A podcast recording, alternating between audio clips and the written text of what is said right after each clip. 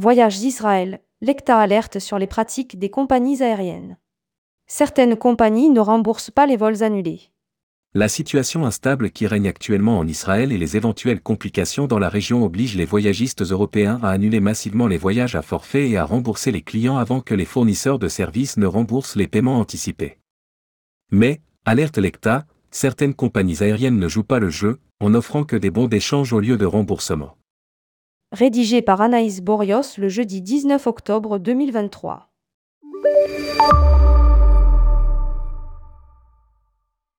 Face à la situation en Israël, les tours opérateurs européens n'ont actuellement d'autre choix que d'annuler les déplacements de leurs clients vers la destination, n'étant plus capables d'exécuter, en toute sécurité, leurs obligations contractuelles. Lire aussi Israël, Jordanie, Égypte. Puis-je annuler ou reporter mon voyage?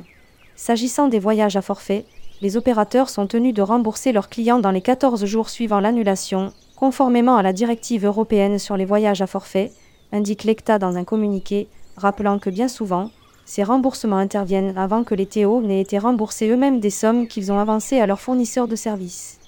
L'organisation va plus loin et dénonce le fait que certaines compagnies aériennes ne proposent que des bons pour des vols, au lieu de rembourser en espèces. Un besoin urgent d'une meilleure harmonisation, selon l'ECTA.